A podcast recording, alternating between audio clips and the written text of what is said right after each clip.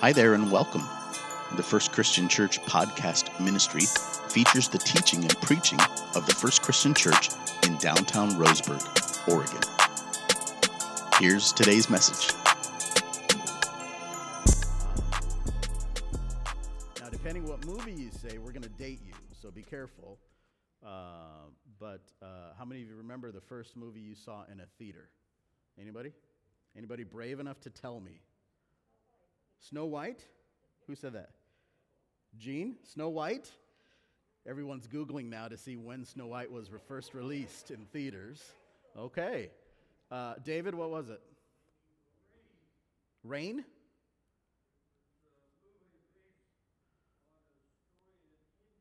Okay. Rain, I don't know that movie. Um, the drive-in movies, right? Yeah, yeah. Uh, the first movie I saw uh, in a theater was Finding Nemo. I was 23 years old the first time I went to a movie theater. Um, part of the reason why is because my parents just didn't indulge in things like that. You know, my parents were very frugal growing up, and I appreciate that. Uh, for those of you who know me, and Libby will tell you, and my close friends will tell me, that trait has rubbed off in me in quite a number of ways. My, fru- my frugality, their frugality in my life. One of the reasons that we didn't go to movies is because um, we really felt like going to a movie was sinful. We really felt that. It's interesting how when you start attending church, when you start going to church, you begin to accumulate a list of rules that you follow. Am I right? And some of those rules are clearly in the Bible. Thou shalt not steal, thou shalt not kill, thou shalt not lie. Those are good rules that are actually in the Bible. And then, based on the way we grow up, and maybe if you grew up in church, you start adding those other rules to your life. I could, sh- I could share with you some other rules I probably had as a child that uh, may or may not be worth our time this morning. But being a Christian sometimes mean we do we do these things, but we certainly don't do these things. And it's interesting to know, and perhaps we could go around the room and you could share some of the rules you grew up with. I know some Christians who grew up and you didn't play with uh, face cards, right? You didn't play with cards. Skip-Bo is all good, but a 52 card uh, deck of cards with the Joker and the King and the Queen, th- those were not okay. So, all these kinds of rules we've put on ourselves because many of them aren't found in the Bible. So, it's interesting because the focus almost seems like, well, if I have this set of rules and I start obeying this set of rules, I will now earn God's favor in my life. I will now be accepted because of how I behave. Rules are helpful, don't get me wrong. I think we can all agree that having structure and rules gives us order and a pathway for clarity and oftentimes productivity. But the unhealthy emphasis of rules can lure us in a false sense of thinking, a false sense of security.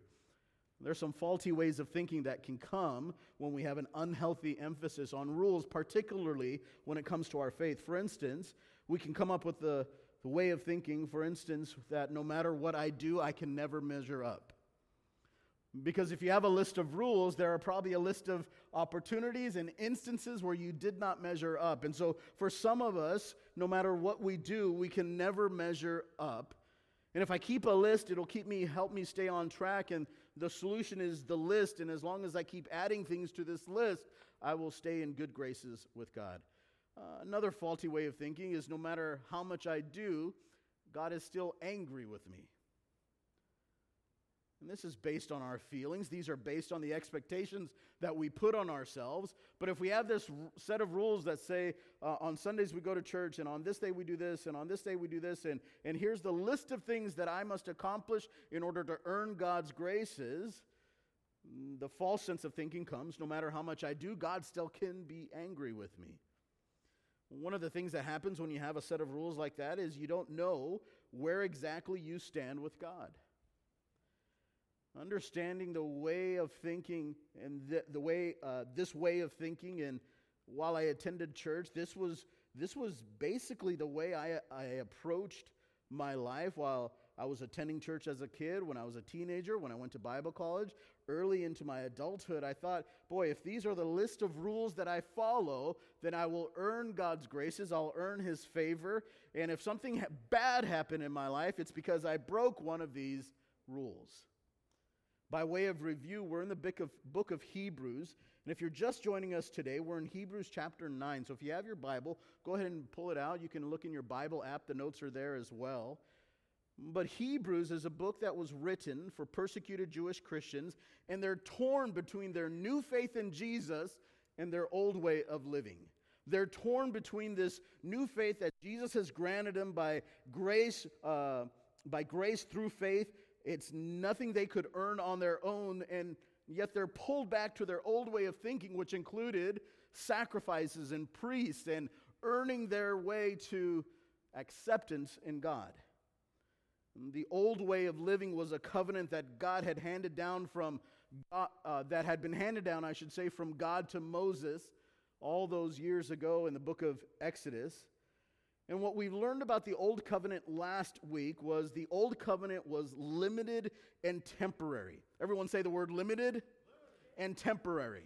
What that meant was this limited because uh, in the old covenant, uh, the people would come to the priest and they would come w- weekly to offer different kinds of sacrifices. But then once a year, they would come to the priest and they would offer a sacrifice that was supposed to take care of all their sins for the past 364 days.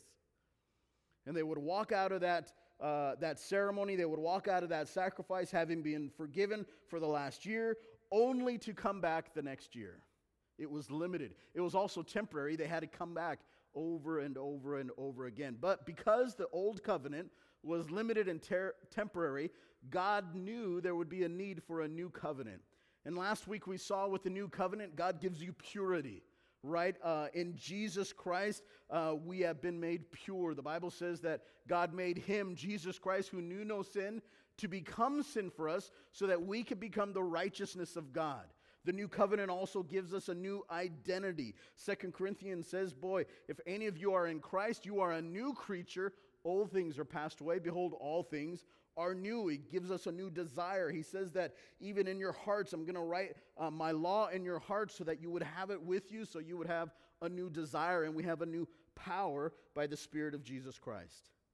The old covenant was a copy and a shadow of who was to come. Jesus. So if you're following in your notes today, the old covenant was a copy and a shadow of which was to come. The copy is not the original.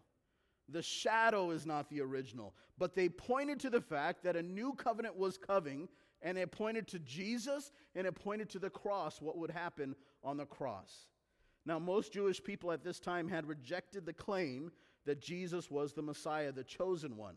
For them, the old covenant was still legit still secure, still in effect. And from chapter 8 last week, we saw that the old covenant was temporary and limited, but this new covenant was complete and eternal. Once you've accepted God's gift and once you uh, embrace the forgiveness that was bought on the cross of Jesus Christ, we didn't have to come back to Him year after year after year. His forgiveness was complete and it was eternal. It provided a complete forgiveness and eternal life. And so this new covenant was made by God for followers of Jesus Christ. If you've accepted Christ and placed your trust in Him for forgiveness of your sins and you've repented from them, you are now under the new covenant. We now receive His love and rest in His righteousness, not our own. So this old covenant, it was, it was based on the law, and the law was so complex and such a high standard. How many commandments did, did God give? Ten, ten commandments, right, to Moses. And then based on those 10 commandments, there were 613 laws that the Old Testament Jewish culture would abide by. That's a lot to keep track of. You imagine walking with that weight of, of understanding and memorizing all of that law just to find yourself slip up time and time again. 613 laws every single day. You'd have to know them, you'd have to abide by them. And so the law was so complex, so, so intricate, uh, intricate, I should say, that no one could ever hold to that standard. That's why in the New Testament, Jesus said, Boy, I didn't come to destroy the law, He says, I am come to fulfill it. Those 613 laws, I'm the very embodiment of those. I, I made them whole. I, I, I fulfilled the law as it was given. He's the only person in history to live up and fulfill to the law as it was written. So, what happens to us? Well, well, even though intellectually we know that we're under this new covenant, what happens to us when we fall back into the old covenant way of thinking? Where we have a list of rules, where we add rules to God's law, where we have to earn His acceptance and His forgiveness, where we have to appease God with our behavior in order to escape judgment. It puts an incredible weight on our shoulders. It's something we can't handle. What happens when we live in the new covenant and still have old covenant thinking? Well, I want to unpack this for a moment, but when we live in the new covenant and we still have old covenant thinking, we will live in one of two places pride or despair. I want you to think about that. If you, if you are under the impression that you have to uh, keep the law and that you have a set of rules that you have to obey in order to earn God's favor, if, you, if there's a set of expectations that if you do these things, you earn his acceptance and you appease him for another day, the only result of living that way is pride or despair. Pride because we deceive ourselves into thinking we've measured up. And so you look, at a list of rules and you say, I got that. And you look at people around you and say, they certainly don't. Don't point at people, it's not nice. But if, you, if you're under the impression that you can earn God's grace, you can earn His forgiveness, you can earn His acceptance, all of a sudden you are filled with this sense of pride. Boy, I got this. You know where I go to? I go to First Christian Church. I'm fine. I got this. I go, I go most Sundays.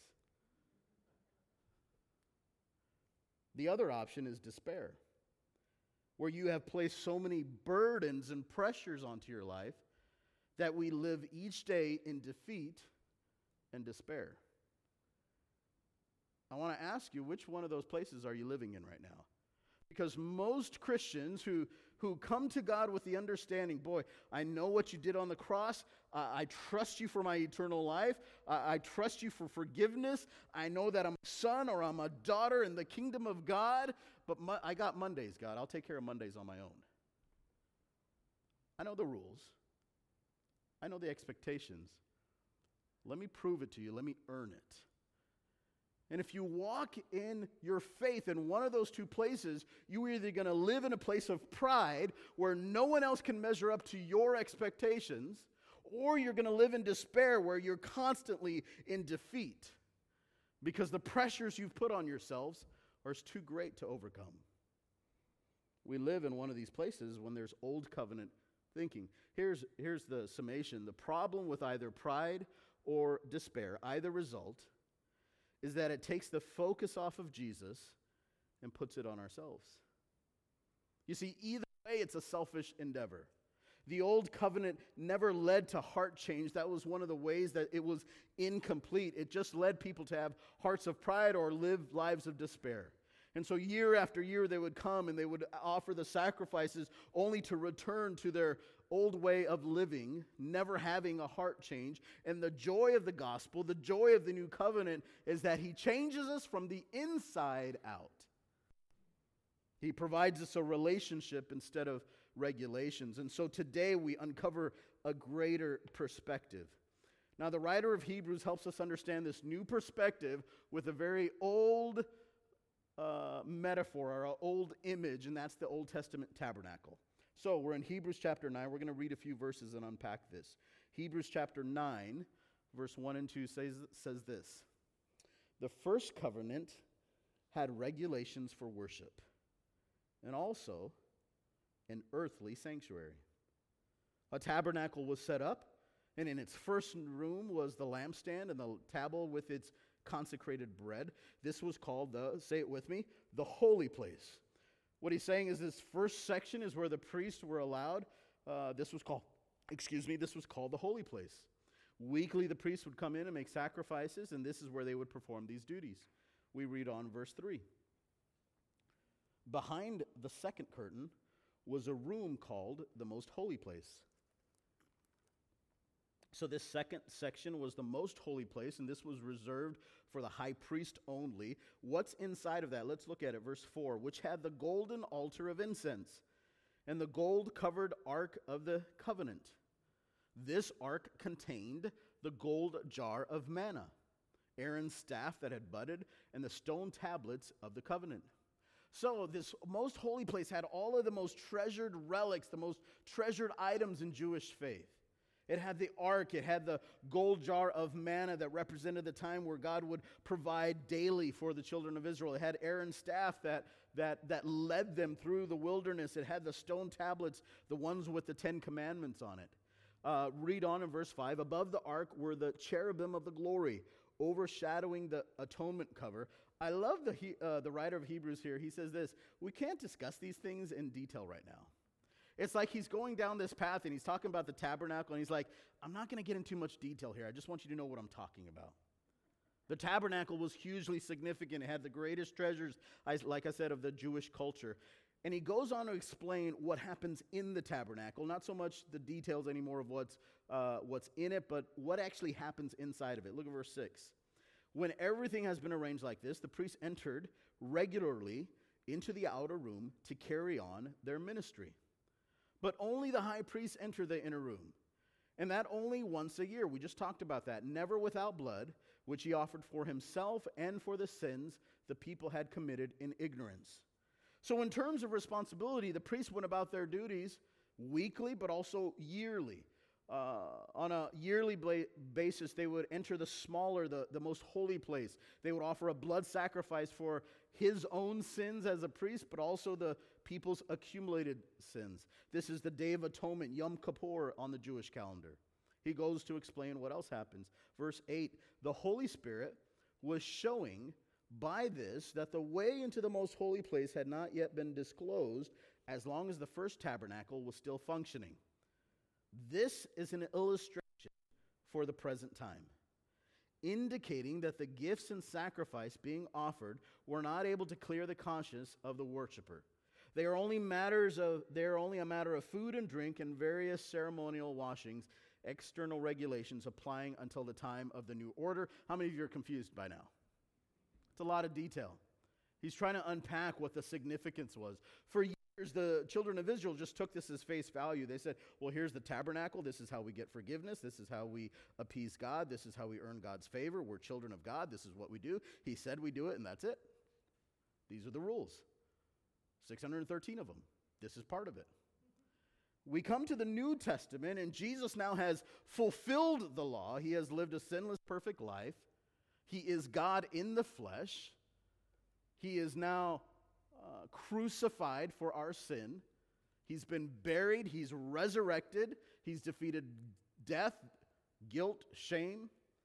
He now is sat down at the right hand of the Father, Hebrews 1 told us, signifying that the work is complete, right? When you embrace the gift that God has given, the work is complete. And so now he's saying, remember way back when in the tabernacle? These Jewish Christians, they were, uh, they were tempted to go back to their old faith. And what the writer of Hebrews says, no, no, no, you don't want to go back. What was there in the tabernacle was simply a copy, it was a shadow of what was to come. Under this system, the gifts and the sacrifices can't really go to the heart of the matter. They can't put at ease the conscience of the people. They're limited to the matters of ritual and behavior and it's essentially a temporary arrangement until a complete overhaul could be made. Nothing wrong with the duties performed by the priests. Uh, they, they did what they could, but they had limitations. The rituals they provided on a weekly and on a yearly basis could never produce heart change. They could never uh, influence someone to change because there was always a system in place that helped them get out of their brokenness. But the ritual represented something greater, important, something important that served as a symbol. And the question that the writer of Hebrews is asking us to consider is this How in the world can we serve God effectively if we're always so full of guilt and shame? And the simple answer is we cannot because the rituals lacked power. These Hebrew Christians were, Christians were tempted to go back to their law, to go back to the weekly sacrifice, to go back to the annual sacrifice because it was easier, it made sense. And what the writer of Hebrews is saying is, man, there's a greater perspective, there's something greater that you can embrace. They wanted to go back. The old covenant just made sense. The old tabernacle made sense. You'd go in, you'd do your sacrifice, you'd leave, and it just was simple. But the writer of Hebrews is asking them to consider did that actually influence your heart change? Because only Jesus has the power to redeem us, to change our hearts and our lives. You cannot do something external and fix a problem that is internal, right? You cannot do something external to fix a problem that's internal. You can't do it then and you can't do it now. Uh, verse 11, he goes on. He explains what the significance of what Jesus Christ is. Verse 11 says this When Christ came as a high priest of the good things that are now already here, he went through the greater and more perfect tabernacle that is not made with human hands that is to say, is not part of this creation. Verse 12.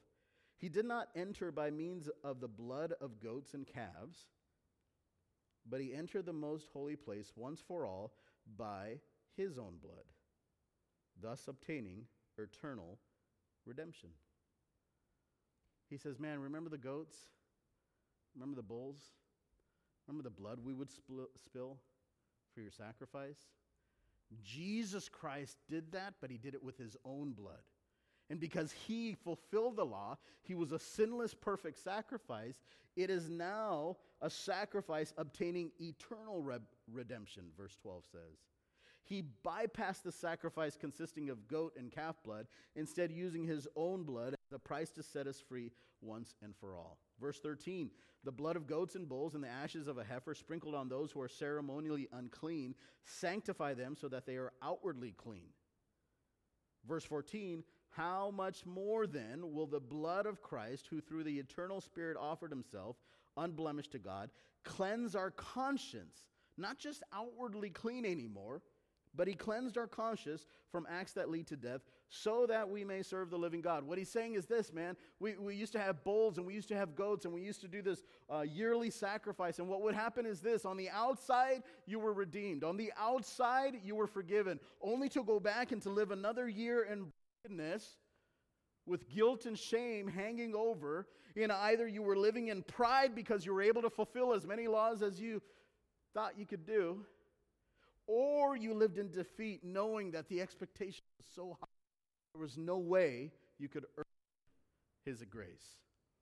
But either way, whether it was pride or whether it was despair, you had to measure up, and next year you would come back only to get yourselves outwardly clean. He says, Now, because of the blood of Jesus, we are redeemed and our consciences are free. We've been redeemed once and for all. Through the Spirit, Christ offered himself as an unblemished sacrifice freeing us from all those dead end efforts to make ourselves respectable. So, this is how and why we have a greater perspective if you're following in our notes. The blood of Jesus has purified our conscience so that we can serve the living God. Look at verse 14. The very reason that Christ offered himself and cleansed our conscience is found at the end of verse 14 so that we may serve the living God. How, how, how, here is how that we should change. Uh, it should change our perspective. If we're a follower of Jesus Christ, Jesus is enough. He measures up when we couldn't. He made himself near when we were far apart. He is close. He is personal. We don't have to walk around with this label of failure or pride or despair anymore. We have been set free. And because we've been set free, we do not serve God for his love, acceptance, and redemption. We serve God from love, acceptance, and redemption. Let me say that again. We don't serve God for love, acceptance, and redemption. We serve God from it. We rest in the finished work of Jesus. Church, don't minimize the cross by trying to earn his love. Don't minimize what he did on the cross by trying to redeem yourself. Don't minimize the very resurrection of Jesus Christ by trying to eh, gain acceptance on your own. We rest in his love, and that frees us to serve God. We don't keep score. We love because he loved us. We love others because he first loved us. We love our enemies because he loved us. We love those who we don't agree with us because he loved us. We love those who don't vote like us because he loves us. We love those who don't look like us because he loves us. Remember, when we rely on ourselves and try to do it on our own, we're going to end up in pride or despair. And it's not about us, it's about him.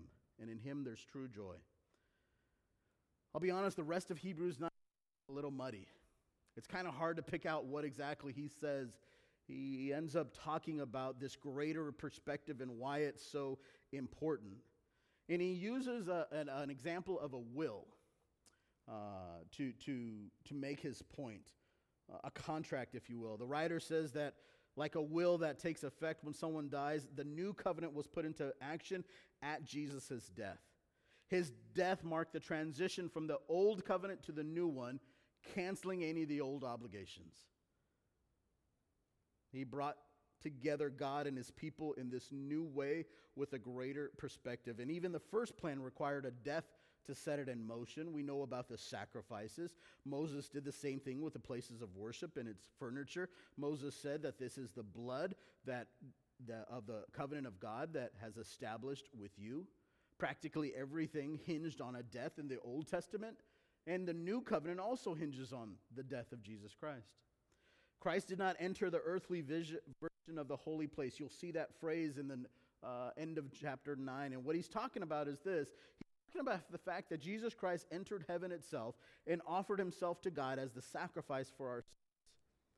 He doesn't have to do this every year. He did it once and for all. And if this had been the case, he would have had to sacrifice himself repeatedly throughout the course of history but instead he sacrificed once and for all. The writer of Hebrews ends this discussion with a sobering thought. Look at verse 27. He says this Just as people are destined to die once and after that to face judgment, so Christ was sacrificed once to take away the sins of many. And he will appear a second time, not to bear sin, but to bring salvation to those who are waiting for him. Jump back up to verse 27. Just as people are destined to die once, everyone has to die once, and then we give an account for our life. Hebrews ends with this very sobering thought that we all have the opportunity to live, but just as we all live, we all die. And we must give an account for our life. This is why Christ died for us. His death was a one time event, it was a sacrifice that took care of sins forever. And so when he appears next, the outcome for those who eagerly wait is to greet him in salvation. Boy, this greater perspective is powerful for us. To understand that we don't serve God for his love and acceptance and his redemption, but we serve God from it. John Maxwell said this. He said, if you're willing to change your thinking, you can change your feelings. And if you can change your feelings, then you can change your actions. And changing your actions based on good thinking can change your life. I want you to think about the rich young ruler for a minute. Uh, there's a story in, in uh, I believe it's Matthew's gospel, about a rich young ruler coming to see Jesus. By the way, how would you like to be described with those three words? Right? Like, I would take any one of those three. Rich, you, had, you know, this man had influence, he had resources, he had wealth, he had the nicest camel on the market, the nicest robes. He was rich. What's the second one? He was young. That means he was just like my age. It hurts when you laugh like that. He was rich, he was young, and he was a ruler. That means he had influence. That means he had people under him. He had servants. And this rich young ruler came to Christ and he asked the question, What must I do to obtain this life everlasting? Now, the point of Jesus coming is that we don't have to do anything. But Christ knew what was in his heart. And in that moment, in, in response to that question, what do to be saved? What must I do to obtain eternal life? Jesus gave him something to do. He says, Well, go, go and sell all that you have. Just sell everything that you own, give it away. He could have given him five things, but there was the first thing he wasn't going to get done anyway. The Bible, depending on your translation, says uh, the rich young ruler walked away rejected, dejected. I think the King James Version says in great sorrow.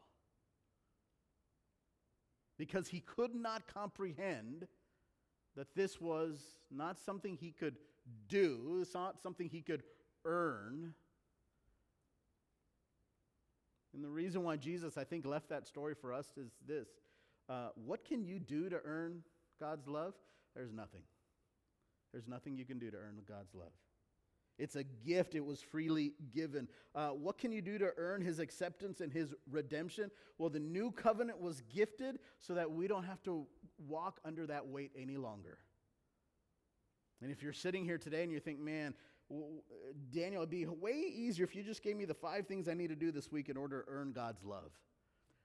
The one or two things is going to happen. I'll give you a few things, and you're going to be filled up with so much pride that you're able to accomplish them, or you're going to be in so much despair because the weight of those expectations is too much for you to bear. And so God has another plan. He has a different plan. And his plan is this Come unto me, all of you that are heavy laden, and I will give you rest for your souls. For the gift of God is eternal life through Jesus Christ our Lord. For by grace are ye saved, through faith, not of works. Otherwise, you'd boast. It's the gift of God. The gift of God is eternal life through Jesus Christ our Lord. Boy, as we take a moment to reflect and respond, just a few questions. Number one, have you placed your trust in Jesus? Or are you placing your trust in the list of things? Is there a list in the back of your mind? You say, Well, I went to church this week. I'm, I'm good. I'm settled. I checked in on Facebook this week. I'm good. I, I, I've done it. Right, is there a list of things in your life that you're saying, Boy, if I do this, I know? Well, have you placed your trust in Jesus Christ? Will you embrace a greater perspective? You know, the blood of Jesus has purified us so that we can serve the living God. Will you embrace the greater perspective? And what is the driving force for your service towards God? Understanding we don't serve God for his love, we serve God from love, from acceptance and redemption. I want to close with two powerful verses. Write these down. Romans chapter 8, verse 38 and verse 39 says this I am convinced. In fact, let's read these together. If you're in the audience, if you're at home, we're in Romans chapter 8, verse 38 and 39, two verses. Ready, begin. I am convinced that nothing can ever separate us from God's love. Neither death, nor life, nor angels, nor demons, neither fears for today, nor our worries about tomorrow not even the powers of hell can separate us from God's love. No power in the sky above or in the earth below. Indeed, nothing in all creation will ever be able to separate us from the love of God that is revealed in Christ Jesus our Lord. This is a message of freedom. He said, Daniel, you don't, you don't, you don't know what I did before I moved to Roseburg. Nothing can separate us from the love of God. Daniel, you, you don't know what I used to do as a kid, as a teenager. You don't, you don't know the decisions I've made. Nothing can separate us from the love of God. He said, Daniel, you don't know what I did this morning. Nothing can separate us from the love of God. This is a message of freedom. You don't have to come weekly. You don't have to come annually to receive his love, acceptance, or redemption anymore. We get to come and embrace the freedom that Christ has to offer in his love with this greater perspective. I want to pray for you. Will you bow your head with me? We're going to take a moment. If you're at home, I'd encourage you to do the same thing. Just take a moment, pause. We're just going to pray together. Our worship team is going to make its way forward, and we're going to sing boy, just a couple of powerful songs that are going to help us center our hearts in worship. if you've never placed your trust in God and started a relationship with Him, boy, if we could be good enough, if we could earn His favor, if we could live a life good enough to be recognized as holy, there would have never been a need for Jesus to die on the cross. There would have never been a need for a sacrifice that Jesus Christ provided. Boy, if you've never embraced the truth and placed your trust in Christ, I pray that today would be the day you do so. How do you do that? Boy, you change your heart and you place your trust in Christ. The Bible says, So whosoever shall call upon the name of the Lord shall be saved. For God so loved the world that he gave his one and only Son, that whoever would believe in him would not perish, but have eternal life. The thief, the enemy of our soul, the devil comes to steal and to kill and destroy. But Jesus said, I am come that you might have life. God proved his love toward us in that while we were yet sinners, Christ died for us. And so I'd encourage you today to put your trust in Christ. In a few moments, we're going to have uh, one of uh, one of the men in our church lead us in communion. Braden's going to lead us, and when we take communion together, we identify with Christ by remembering His sacrifice and the gift that He gave us on the cross. We take a portion of the bread and we take a portion of the juice, and in this we honor, remember, and celebrate what Christ did on the cross for us. Maybe today is the day that you receive communion as the first time as a follower of Jesus Christ. If you are a follower, if you have placed your trust in Christ, maybe as a kid or a teenager or as an adult, uh, let me encourage you to embrace a greater perspective. The blood of Jesus has purified your conscience so that you can serve a living God. Every one of us in this room, every one of us under the sound of my voice online, we are serving someone. And it's either yourself and your own passions and desires and your own selfish pursuits, or you serve a living God. And we do so not in order to earn his love or acceptance, we do so from his love. Father, I, I pray for our church family. And right now, such a such an interesting time for our church family as in many ways we're just separated. Some of us are here, some of us are online. And Father, I, I would pray that we would embrace the greater perspective that you have gifted us, which is that you have saved us from the penalty of sin. You have gifted us this new perspective, this new covenant. And so, Father, I pray that you would Give us the creativity, give us the boldness, give us the courage to serve a living God. Father, I pray that the motive for our service would be our love for you. Not to earn your love, but from a place of love, we would serve you.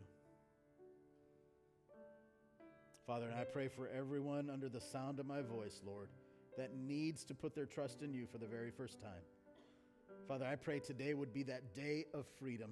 Let today be that Independence Day where we are freed from the shackles of our guilt and our sin and our shame, and we embrace the gift because you are mighty to save, Father. We thank you for your faithfulness for this generation and for generations to come, Lord. We love you, Lord. In Jesus' name we pray. Thank you so much for listening to this week's message. If you made a decision for Christ or would like prayer with someone from our church family, we would love to connect with you. You can message us on Facebook by searching Roseburg First Christian Church, or you can email us directly at roseburgfcc at gmail.com. In addition, if you're listening to this message on Apple or Spotify, we invite you to like, subscribe, rate, and review this podcast and share it on social media so others can be blessed as well. God bless you and have a beautiful day.